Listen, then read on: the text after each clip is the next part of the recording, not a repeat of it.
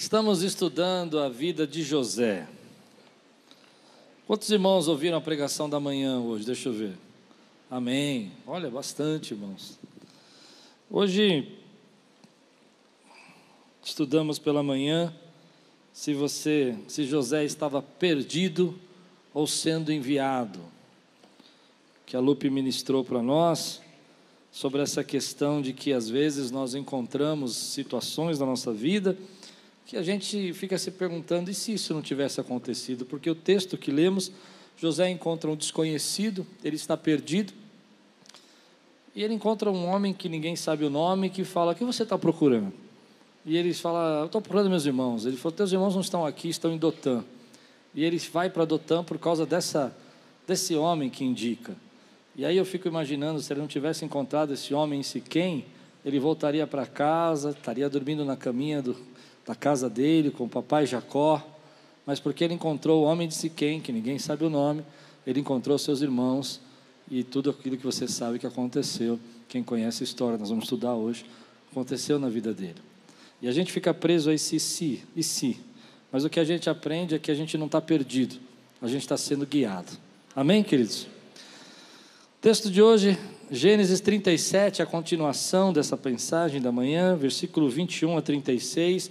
Antes você levanta a sua Bíblia, diga comigo: Essa é a minha Bíblia.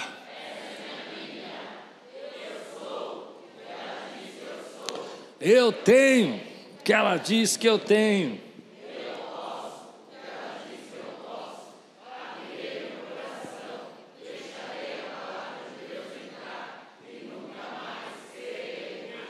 Amém. Tema de hoje: você não está sendo enterrado, você está sendo plantado. Diga aí, eu estou sendo plantado. Quando Rubem ouviu isso, tentou livrá-lo das mãos deles, dizendo: Não lhe tiremos a vida, e acrescentou: Não derramem sangue, joguem-no naquele poço no deserto, mas não toquem nele Rubem propôs isso com a intenção de livrá-lo e levá-lo de volta ao pai. Chegando José, seus irmãos lhe arrancaram a túnica longa, agarraram-no e o jogaram no poço, que estava vazio e sem água. Ao se assentarem para comer, viram longe uma caravana de ismaelitas que vinha de Gileade. Seus camelos estavam encarregados de especiarias, bálsamo e mirra, que eles levavam para o Egito. Judá disse então aos seus irmãos: que ganharemos se matarmos o nosso irmão e escondermos o seu sangue? Vamos vendê-lo aos ismaelitas, não tocaremos nele, afinal é nosso irmão e nosso próprio sangue. E seus irmãos concordaram. Quando os mercadores ismaelitas de Midian se aproximaram, seus irmãos tiraram José do poço e venderam por vinte peças de prata aos ismaelitas, que o levaram para o Egito. Quando Rubem voltou ao poço e viu que José não estava lá, rasgou suas vestes e, voltando aos seus irmãos, disse: O jovem nem está lá, para onde irei agora? Então eles mataram um bode, mergulharam no sangue a túnica de José e a mandaram ao pai com este recado: Achamos isto, veja-se a túnica do teu filho. Ele a reconheceu e disse: É a túnica de meu filho, um animal selvagem o devorou. José foi despedaçado.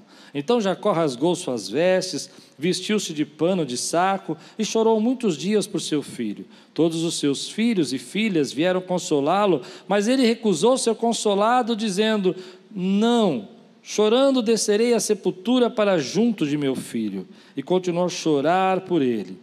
Nesse meio tempo, no Egito, os medianitas venderam José a Potifar, oficial de Faraó e capitão da guarda. Vamos orar? Senhor, que essa palavra venha fazer agora morada no nosso coração. Que ela venha trazer ânimo, direção, sabedoria. Que a experiência da vida de José seja nesse momento as nossas experiências e que venha nos levantar, Senhor, nesse tempo, em nome de Jesus. Amém. Eu amo a história de José e acho que Deus ama a história de José também. Porque do capítulo 37 ao capítulo 50, com algumas exceções nesse longo período de capítulos da Bíblia, a vida de José vai sendo descrita. E toda vez que eu olho a vida de José, eu percebo como Deus está nos ensinando sobre a nossa jornada, a nossa vida. superação, enfrentar rejeição, passar por problemas familiares. Quem nunca passou por algumas coisas como essa? Ser traído, ser envergonhado. Quem nunca viveu momentos assim? E nesse momento, José está prestes a ser rejeitado pelos seus irmãos. É como se a Bíblia estivesse dizendo que o mundo não é um lugar fácil, o mundo não é um lugar tranquilo. A gente gostaria que os nossos ambientes, como família, fossem os lugares mais calmos da nossa vida. Mas há tantas lutas. Às vezes as perseguições acontecem dentro de casa. Às vezes as pessoas ficam feridas não por estranhos, mas por amigos. E toda essa história começa a acontecer na vida de José e quando você olha esse texto, você percebe como as pessoas conseguem às vezes ser cruéis. Eu não sei se você já passou por algum momento onde alguém foi cruel com você. E você se pergunta, mas como ele teve coragem de fazer isso? Esse texto me chama a atenção porque, além deles serem irmãos e pensarem em matar José, eles conseguem colocar José no poço com todo aquele ódio e ir comer. Simples assim. Enquanto José está lá chorando no poço, eles estão jantando, almoçando, comendo. E eu fico olhando para ele, como é que pode uma situação dessa? Mas quando você olha o capítulo 19, capítulo 37, versículo 19 a 20, um pouquinho antes, eu terminei de manhã justamente nesse versículo e vou continuar nele. Eles gritam: Lá vem o sonhador. Se você quiser ler comigo, está aí. Dizem uns aos outros: E agora vamos matá-lo e jogá-lo num desses poços. E diremos que um animal selvagem o devorou. E essa parte do versículo me chama muita atenção. E veremos então o que será dos seus sonhos. Uau! E veremos então se ele vai ser capaz de viver os sonhos. E veremos então se os seus sonhos não serão destruídos, se os seus sonhos não serão mortos. Eu fico imaginando que algumas vezes na nossa vida, o inimigo se levanta contra nós. E ele se levanta de forma ardilosa, cheio de ódio, tentando nos jogar no poço, nos colocando de forma angustiada diante das adversidades e das lutas da nossa vida.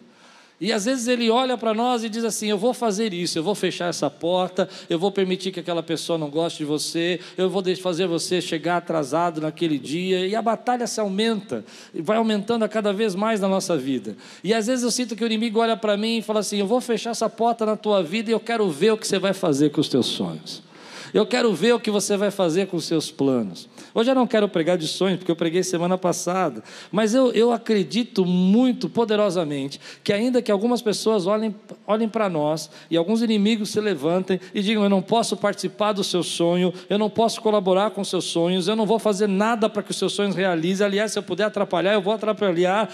Não é porque eles não gostam de você que os seus sonhos não vão acontecer. Ah, meu irmão, você pode ficar triste e eles podem perguntar: Eu quero ver o que você vai fazer com o seu sonho agora, mas Deus é poderoso para fazer tudo aquilo que Ele prometeu na tua vida. Se tem gente dizendo para você, eu quero ver como é que você vai sair dessa, a resposta é que eu vivo de milagres. Se as pessoas não entendem nada do que está acontecendo e elas acham que estão vendendo você para o Egito, elas não imaginam que toda a angústia, toda a ira, toda a raiva do coração delas, enquanto elas pensam que estão te vendendo e te rejeitando, Deus está te enviando para os propósitos que Ele tem para você. Enquanto eles dizem, dessa vez não tem como viver o sonho dele, Deus está dizendo, eles não sabem, eu estou aí, eu estou com você, e eu estou construindo essa história junto com você. Por isso de manhã eu disse: Ah, Deus às vezes pega a nossa vida e a gente acha que a gente está perdido, mas Ele está nos guiando. A gente acha que a gente não sabe qual a direção, mas mesmo assim, ah, parece que está tudo dando errado, mas mesmo assim Ele está conosco nos guiando. Agora, nesse momento que a gente fica angustiado, a pergunta que a gente faz é, é quem vai nos livrar? Quem vai nos ajudar? E a gente fica esperando em homens.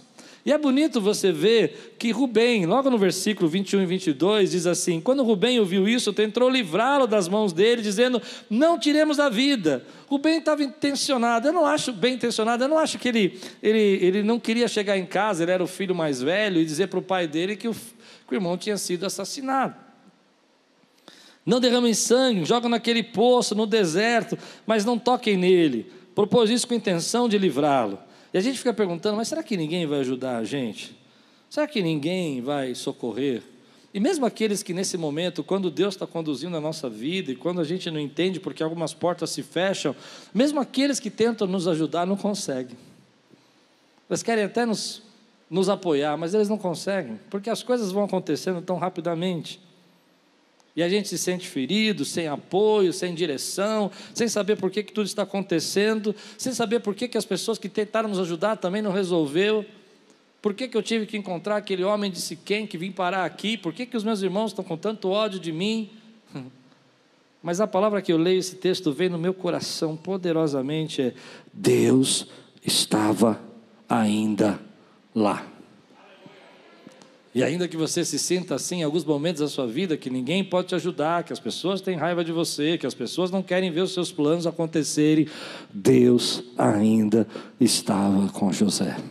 E Deus continua com você, continua na tua vida, continua na tua história. Talvez você não compreenda por que tudo está acontecendo. É muito fácil eu olhar para o futuro e saber o final da vida de José e dizer, Deus está aí. Mas é muito, muito difícil, quando eu estou no meio desses problemas, dizer que Deus está aí. Mas a vida e a história de José está aqui para dizer: ei, você não está perdido, você está sendo enviado, você não está sendo vendido nem rejeitado, eu estou enviando você para o propósito que eu tenho na tua vida. Mas eu não quero adiantar, quero ler um pouco mais. Versículo 23 a 24 que é uma parte rica do texto que a gente passa desapercebido, não, não, não estuda isso, mas diz assim: chegando José, agora sim, José chegou. Até tudo isso está acontecendo eles estão vendo José à distância. Seus irmãos lhe arrancam a túnica. Lembra da túnica? Que eu preguei semana passada? A túnica que dava identidade, a túnica que mostrava o amor do pai, a túnica que mostrava os planos do pai para José os planos do pai, que ele fosse o herdeiro, que ele fosse o detentor da bênção da casa de Jacó. Eles agarraram e a primeira coisa que eles fizeram é arrancar a túnica. E eu não acho que isso é um acidente. A primeira coisa que as pessoas que às vezes querem se opor, aquelas pessoas que não desejam teu bem, ou até mesmo o inimigo quando se levanta na tua vida contra você, a primeira coisa que ele quer fazer é fazer você perder sua identidade é esquecer os propósitos que Deus tem para você, é arrancar de você aquilo que te destaca, é arrancar de você aquilo que te faz ser diferente, que é a presença de Deus na tua vida.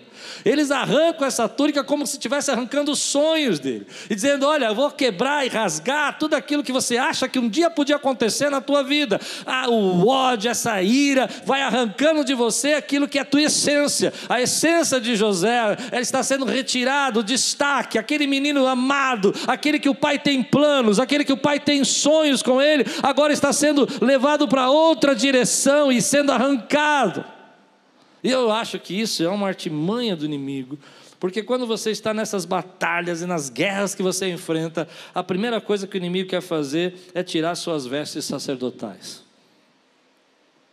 é tirar suas vestes brancas, é fazer você esquecer quem você é, a sua identidade, é fazer você dizer para você que tudo isso que você está vivendo, que você busca da presença de Deus, não é você. Isso aí não é você. Então eles arrancam isso e jogam José no poço.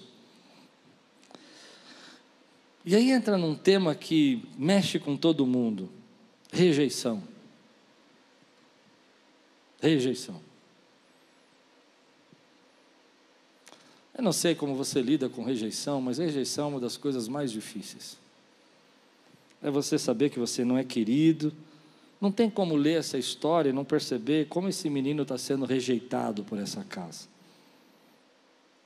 Muitas vezes a gente não percebe essa, essa luta que a gente passa com esse abuso, violência, dor, tristeza. Você chega em casa e percebe que na sua casa você luta contra um alcoolismo de alguém da sua família. Você luta contra uma uma dificuldade. E toda essa rejeição que você está vivendo e passando, que ela não é fácil, faz você esquecer que você é amado, arranca a sua túnica que dá a sua identidade e te joga dentro de um poço. Então José vai parar no fundo do poço. E agora começa a minha mensagem.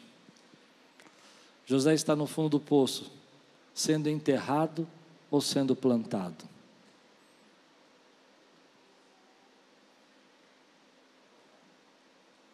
Todas essas lutas que você enfrenta e rejeição que você passou, eram para enterrar você ou era para plantar você?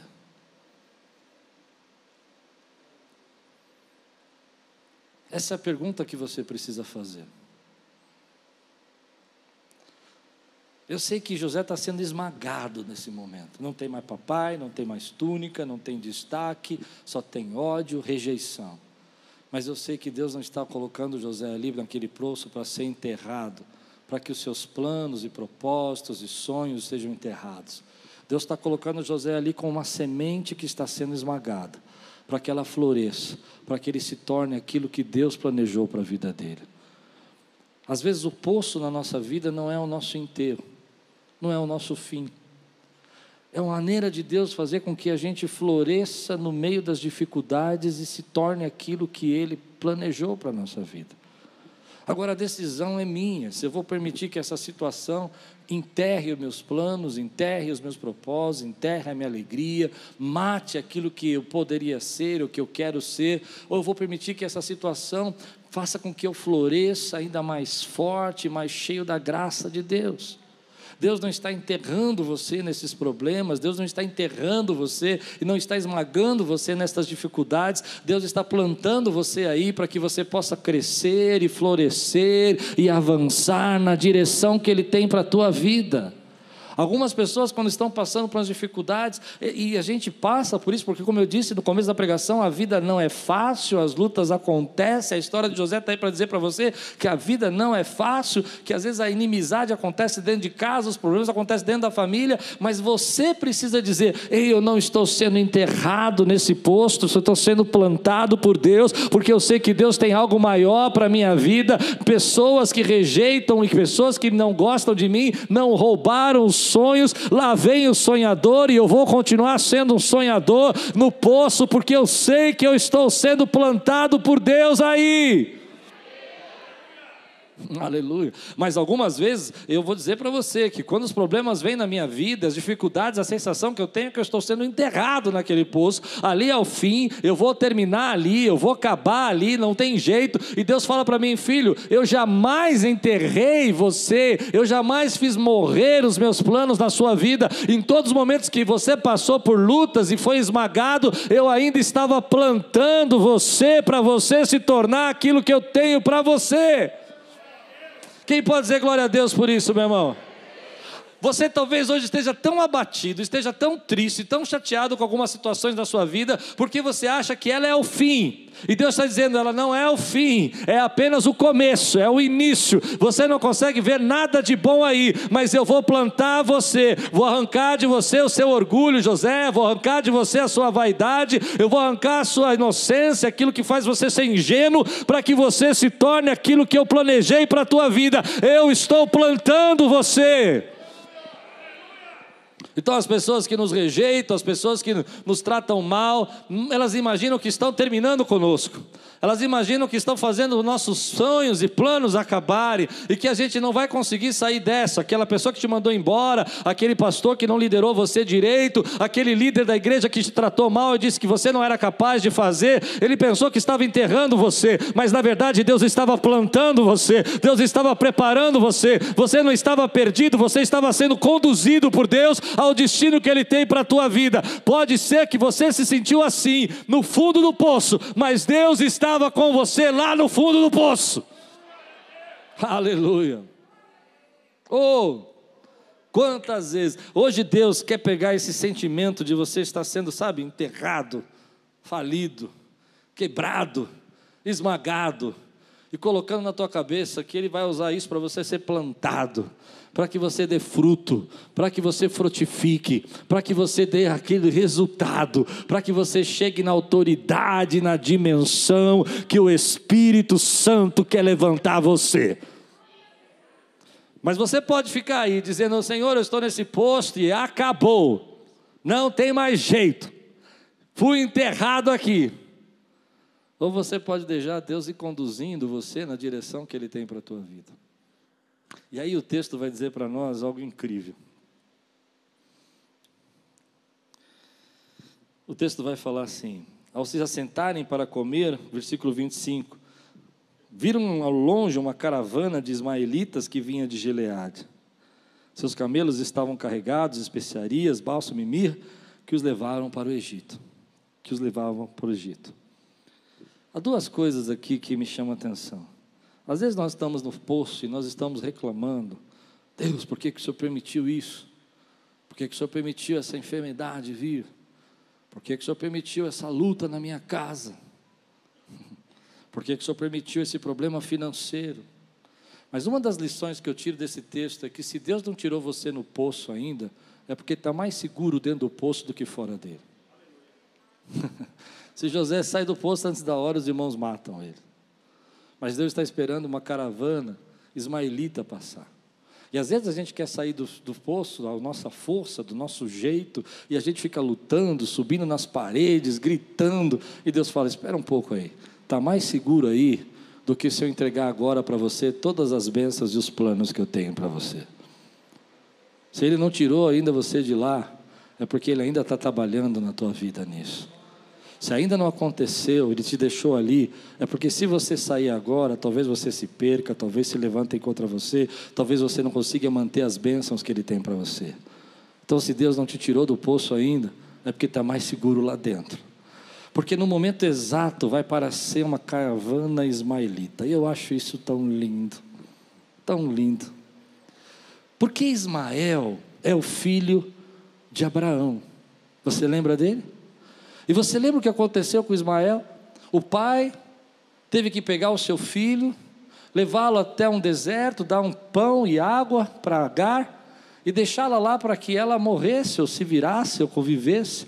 Mas Deus se manifestou e quando Agar estava triste, angustiada, ela olha e vê um poço. E Deus fala com ela, fala assim: Agar, eu vou abençoar Ismael, e ele será uma nação poderosa. E aquela mulher, sozinha, cuidando de um filho, sozinho, que chorava no deserto, que ela tinha colocado embaixo de uma árvore para que ele, para que ele não visse o choro dele, para que ele morresse ali. E Deus então abraça aquele rejeitado Ismael, que Sara não queria que crescesse junto com Isaac. Você conhece a história? E esse rejeitado recebe a promessa de Deus que Deus ia cuidar da vida dele. Enquanto um outro rejeitado está dentro do poço, a caravana dos rejeitados está passando por ali. E para mim é Deus pregando para José naquele momento e dizendo: assim como eu fui com Ismael e cuidei dele naquele deserto, assim eu vou ser com você no Egito, para onde eu vou te levar. Eu estou com você, eu sou o Deus que cuida dos rejeitados. Ele coloca José na caravana dos rejeitados para dizer: sou eu que vou sustentar a tua vida aonde você for. Aleluia. Eu não sei quantas vezes Deus já falou isso comigo, mas eu vejo pessoas que passam pela minha vida e eu vejo que elas sofreram, eu vejo que elas passaram, e eu pergunto para mim mesmo: como elas aguentaram tanta luta e tanta dor? E Deus fala comigo, porque eu estive com ela, e assim como eu estive com ela, eu estou com você. Eu convido você a ser cuidado por mim. Eu imagino que algumas vezes José se perguntava, mas como isso pode ter acontecido? Na hora certa, no momento certo, senão ia morrer ali. Uma caravana podia ser de qualquer lugar. Mas na Bíblia não há acidentes, irmão. A Bíblia não há acidentes. A Bíblia é uma revelação de Deus. Deus está dizendo: Eu estou demonstrando para você que eu sustentei Ismael, que ele se tornou um povo e eu cumpri a minha promessa. E ainda que era impossível que ele estivesse ali rejeitado por Abraão, eu cuidei e eu vou continuar cuidando de você. José. Então a gente percebe que José não está sendo rejeitado, mas está sendo cuidado. José não está sendo vendido, mas ele está sendo enviado. José não está sendo, querido, ali naquele momento, ah, colocado no poço para ser enterrado, mas está sendo plantado por Deus. Deus salva Ismael para Ismael salvar Jacó. Não, você não entendeu isso. Você precisa conhecer muito a história bíblica para entender o que eu disse. Deus salva Ismael para Ismael não salvar José apenas, salvar Jacó. Porque lá no futuro Jacó vai estar sem alimento, sem comida, e José vai estar no Egito. Porque Deus salva Ismael, para Ismael salvar José, para José salvar Jacó.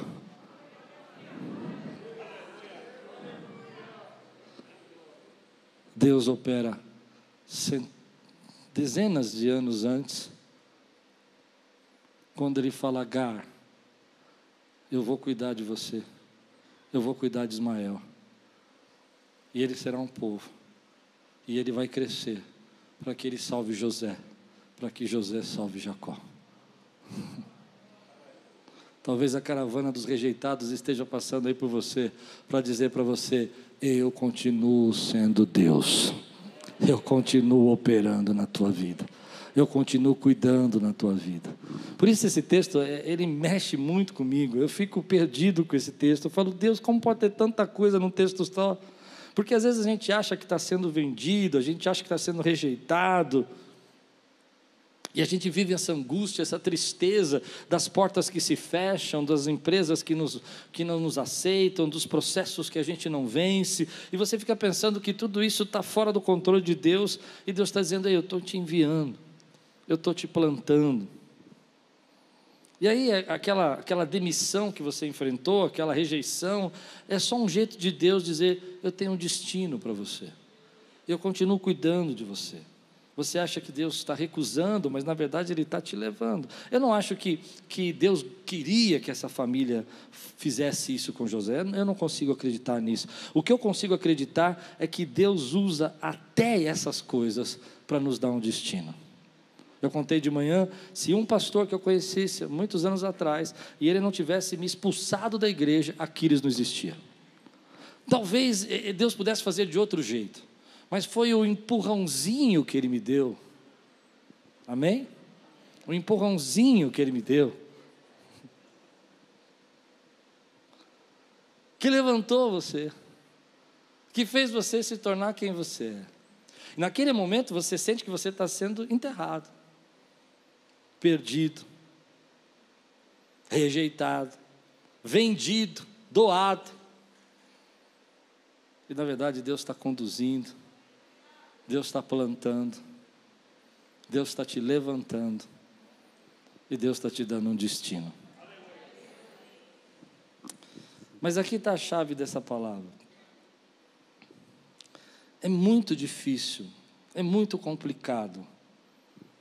E talvez você leve uma vida toda para entender, uma vida inteira para entender, que essa situação que você estava perdido, e que você ficou triste, era Deus te conduzindo. Que você estava sendo vendido na cabeça das pessoas e sendo rifado, vamos falar assim. Acho que é um termo até mais forte. Leva, leva embora.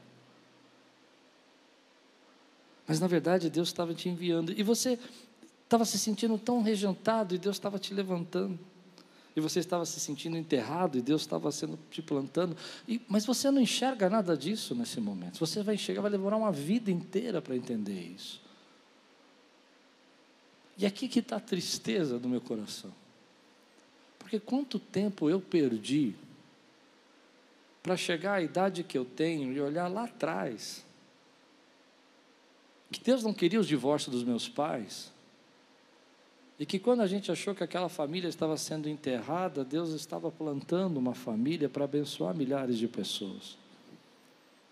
Quanto tempo eu demorei para entender e fiquei angustiado, porque eu encontrei no caminho um homem desconhecido que me deu uma direção e que me levou parar no poço. E eu fiquei reclamando, e se eu não tivesse encontrado? Porque você às vezes demora uma vida inteira para começar a olhar e dizer assim: se aquele dia eu não estivesse naquele lugar, eu não conhecia minha esposa, eu não teria meus filhos, eu não teria minha família. Se naquele dia, por exemplo, eu não tivesse ido no monte orar com os irmãos mais pentecostais que eu conhecia naquela época, eu não teria recebido o batismo do Espírito Santo. E quem eu seria se eu não tivesse ido naquele lugar?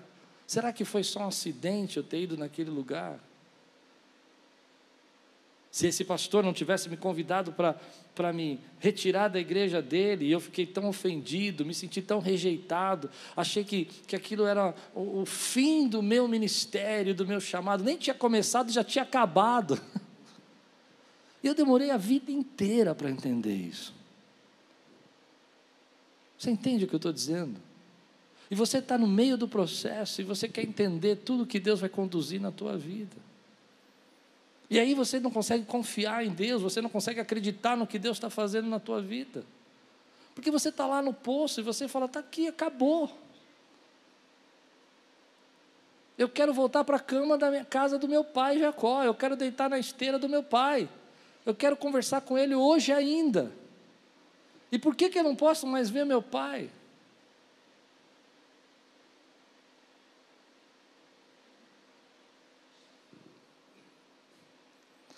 E essa vida toda que você leva para ver, para entender isso, é onde você vai definir se essas situações vão enterrar você ou se elas vão plantar você.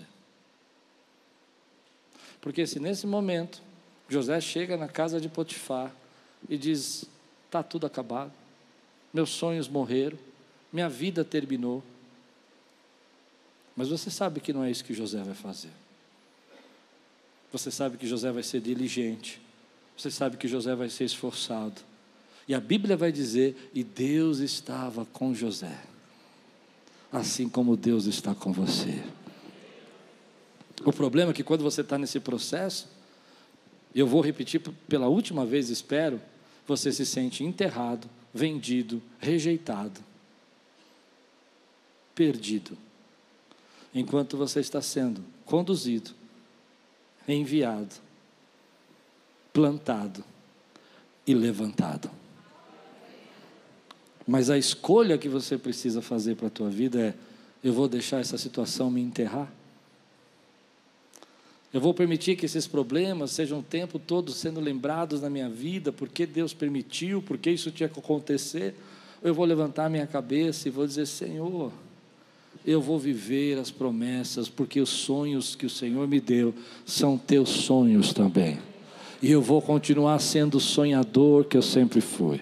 E eu vou continuar sendo o menino do meu pai na casa de Potifar, na cadeia. Eu vou continuar sendo aquele que eu sempre fui, porque eu sei que o Senhor ainda está comigo. Eu não entendo nada, eu não compreendo o que está acontecendo, mas toda essa luta vai ser o jeito que o Senhor vai me plantar para que eu possa dar o fruto e florescer na direção que o Senhor tem para mim, nos propósitos. Então, querido, hoje você pode ficar se lamentando e dizendo: Deus, porque eu fui parar nesse poço? Ou você pode levantar a tua cabeça e falar: Senhor, a história de José vai ser a minha história. É fácil você entender tudo que eu preguei, porque você sabe que José no final vai, vai terminar num palácio. Então você fala: Ok, entendo o que você quer dizer que ele foi plantado, porque ele foi plantado no Egito para ser levantado ali para poder trazer sustento para sua família. Mas, pastor, eu estou aqui nesse posto, eu estou sendo plantado no que? Talvez eu não saiba, mas eu sei que se você continuar na presença do Senhor, Ele vai conduzir isso de uma maneira que vai ser abençoadora, transformadora transformadora e vai dar fruto. Mas tem uma parte aqui que sai completamente do meu texto e eu sinto que eu tenho que pregar. Eu, eu ia desistir dessa parte, mas eu preciso pregar. O texto vai dizer assim, versículo 31 a 35. Então eles mataram um bode e mergulharam o sangue na túnica de José e mandaram ao pai com este recado: Achamos isto. Eu vejo muitos pregadores, a semana pensando nesse texto, vendo algumas coisas, eu vi pregador dizendo assim: e eles disseram para o pai que José tinha morrido. E eu acho que eles são tão ardilosos que eles não fizeram isso. Eles mandaram a túnica e falaram: achamos essa túnica. Veja se é a túnica do teu filho. Eu não estou dizendo que eles não estão mentindo, eu não estou dizendo que eles não. Mas eles fizeram mais que isso, eles fizeram um engodo, um engano. Eles não só mentiram que a túnica estava cheia de sangue, mas eles fizeram uma indução, fizeram ele pensar, fizeram ele imaginar. Ninguém disse de animal, ninguém falou que o animal tinha destruído, ninguém contou nenhuma história para Jacó, só disse: achamos essa túnica, veja se ela é do seu, do seu filho. Não é a túnica preferida que você deu para ele?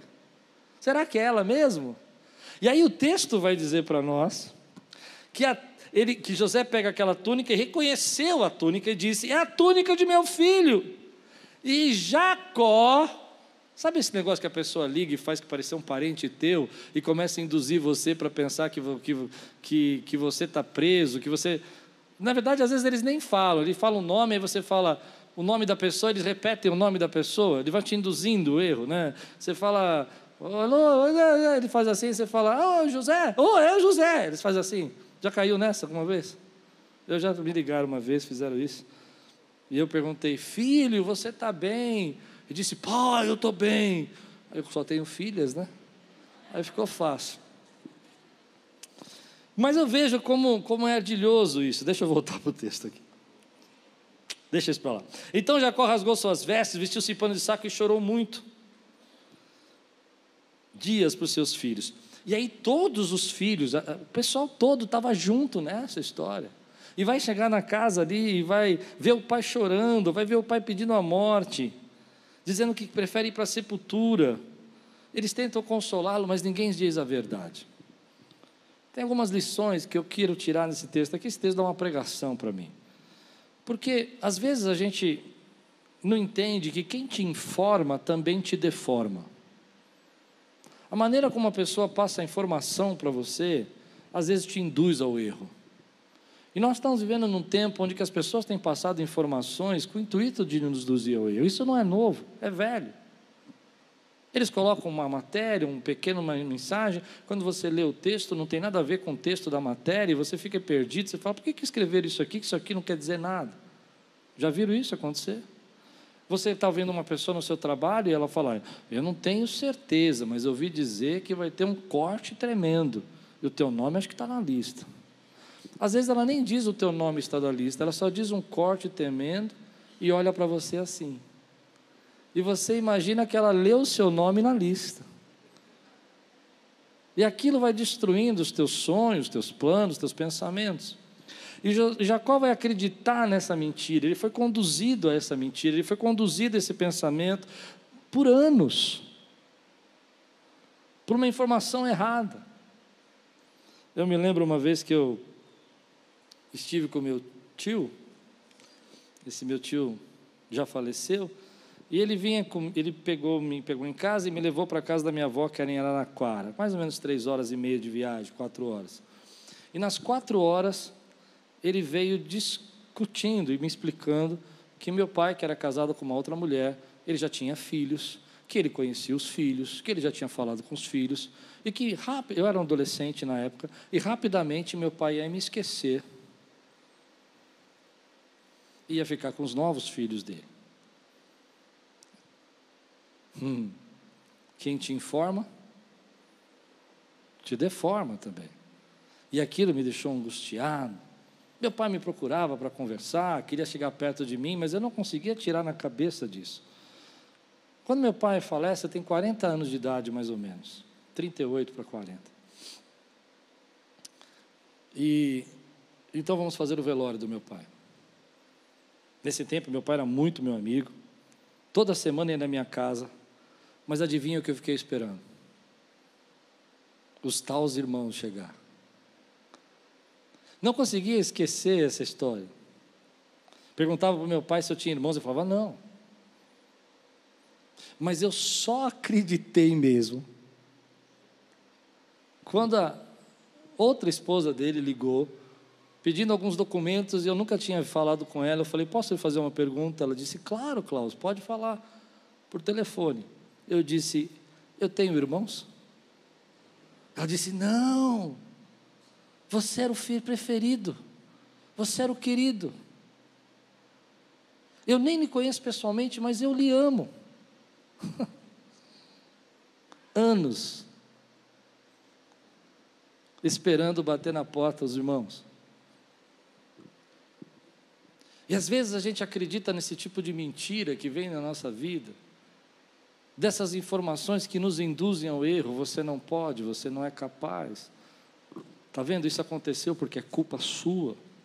Os problemas vieram porque você permitiu que acontecesse. Aquela pessoa não vai com a sua cara, aquela igreja não é boa. Eu conheço irmãos que evitavam de vir aqui por anos, porque ouviram de alguém que a nossa igreja não era uma igreja bacana, legal, abençoada como ela é. E quando chegaram aqui não entenderam nada e ficaram tristes de não ter vindo antes. E Jacó vai chorar, vai quase desejar a morte. Mas a promessa de Deus, que um dia ele está diante do filho dele, que o pai, a família se encurvar diante de José, ainda vai se cumprir.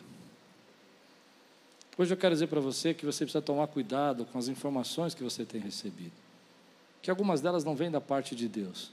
Algumas pessoas querem te induzir a pensar errado, a agir errado, mediante informações que não competem, que não partem do Senhor. Isso está deformando, está impedindo você de avançar. Eu me lembro que muitos anos eu carreguei essa história. E eu ficava esperando algum irmãozinho chegar e falar: E aí, mano, tamo junto. E eu falava: Quem é você, rapaz? Enquanto isso nunca aconteceu.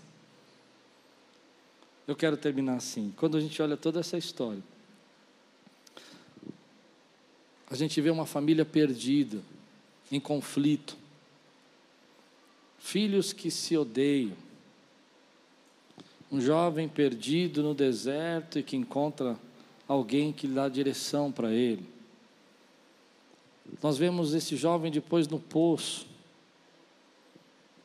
e vemos uma caravana passar na hora exata para levá-lo para o Egito.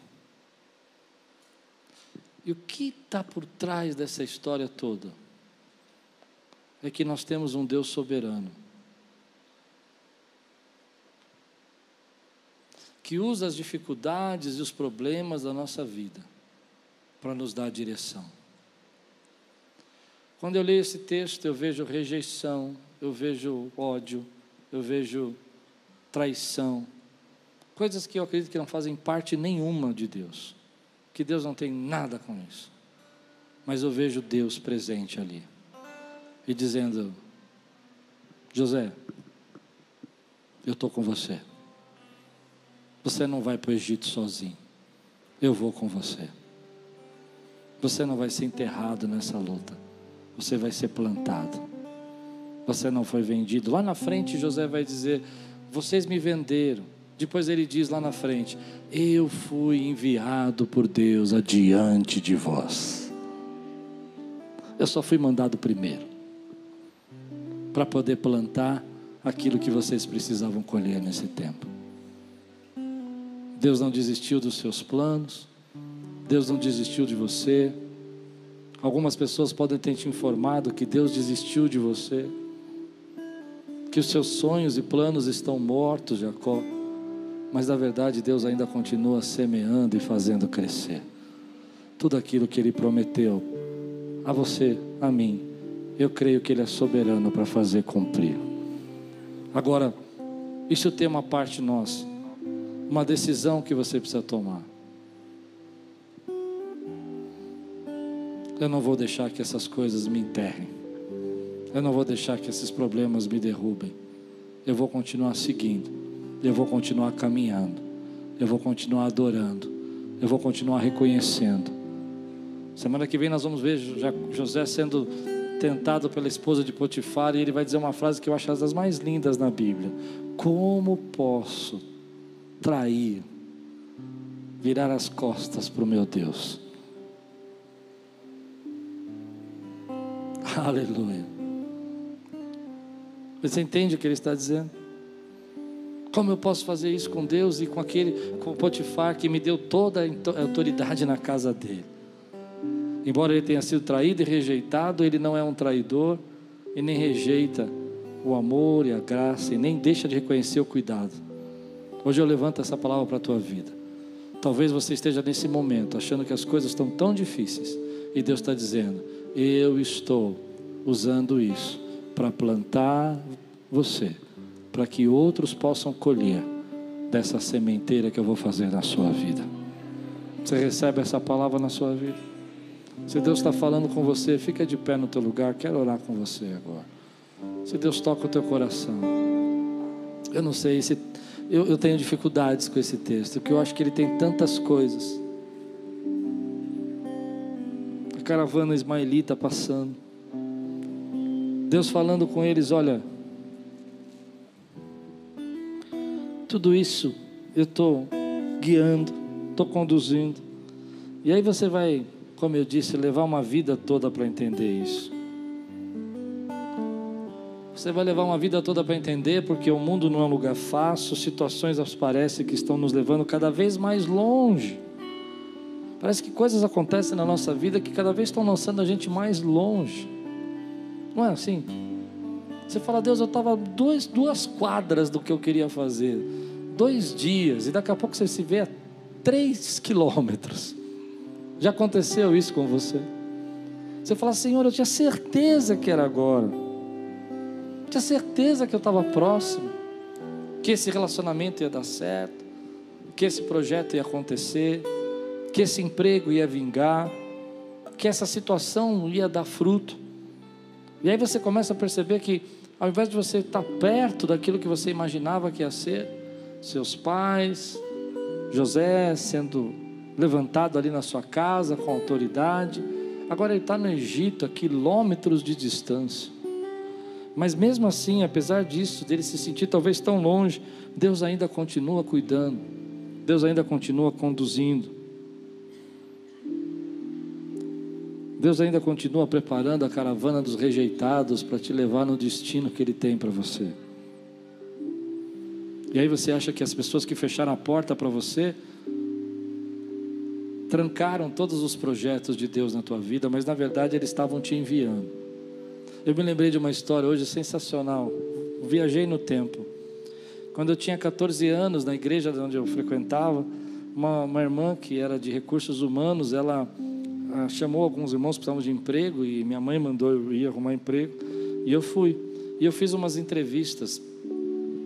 E uma das entrevistas que eu fiz era para trabalhar aqui numa empresa bem próximo da minha casa, que era a Deca, aqui na Santa Marina. E quando eu fiz a entrevista, eu fiquei o dia inteiro. E era uma coisa que era para demorar duas horas, eles me seguraram até cinco da tarde. Eu tive que almoçar com eles, eu tive que sentar. Eu tinha 14 anos, estava totalmente assustado, não entendia por que demorava tanto. E no final, a mulher saiu, e eu esperando que depois de tanto tempo ela dissesse: O emprego é seu. Me deixou mais duas horas sentado ali esperando até as cinco da tarde. Ela saiu e falou assim: Nós tínhamos dois candidatos e a gente preferiu o outro candidato. Eu queria entrar lá, a empresa era grande, era bonita, e na minha casa tinha pouca comida, e eles tinham um refeitório que a comida era livre. Eu falei, meu Deus, eu vou comer todo dia aqui. Tinha até leite na mesa. Eu só tinha meio copo de leite, lá podia ter uma jarra de leite. Eu falei, eu vou ficar aqui, está resolvido. E a porta fechou. E eu fiquei muito triste. Pouco tempo depois, eu fiz uma entrevista para trabalhar num banco, na presidência do banco. E eu fui imediatamente contratado. Assim que eu estou sendo contratado, que eu já estou começando o meu trabalho, a empresa me chama para ir para lá. Falou: olha, aquela vaga lá não deu certo, se você quiser, a vaga é sua. Que raiva.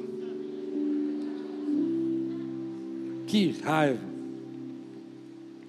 Eu fiquei muito bravo. Só que eu falei, não, eu não vou voltar com a minha palavra, porque a irmã que fez aquele projeto na igreja, ela trabalhava naquele banco e ela tinha me ajudado a entrar lá. Eu falei, não vou falhar com ela, eu vou ficar aqui. E eu reclamei, fiquei triste, falei, Deus, agora eu tenho que trabalhar na Henrique Schalma, pegar um ônibus lotado, eu podia ir a pé para o meu trabalho, será a pé, você está entendendo, Deus? Mas foi aqui naquele lugar que Deus começou a me dar destino começou a me empurrar para a área financeira. Era um banco de investimentos, comecei a aprender sobre finanças. Fui adotado pelo presidente do banco. Adotado. Ele chegava a falar assim para mim: Klaus, eu era um office boy. Ele falou assim: hoje está muito sol. Pega meu motorista e vai nos bancos com ele. Ele não está fazendo nada mesmo. Imagina eu de carro de patrão, com 14 anos, falando: vamos, vamos, irmão, vamos que eu tenho tempo aí, vamos logo. Quem manda aqui sou eu. Eu achei que eu tinha sido rejeitado, mas Deus fechou aquela porta para me enviar numa outra direção. Você recebe essa palavra na sua vida, querido? Levanta bem alto a mão para você não esquecer essa mensagem e diga assim para você mesmo: Eu não estou sendo enterrado, eu estou sendo plantado para dar muito fruto. Quem recebe essa palavra, dá um grande glória a Deus aqui.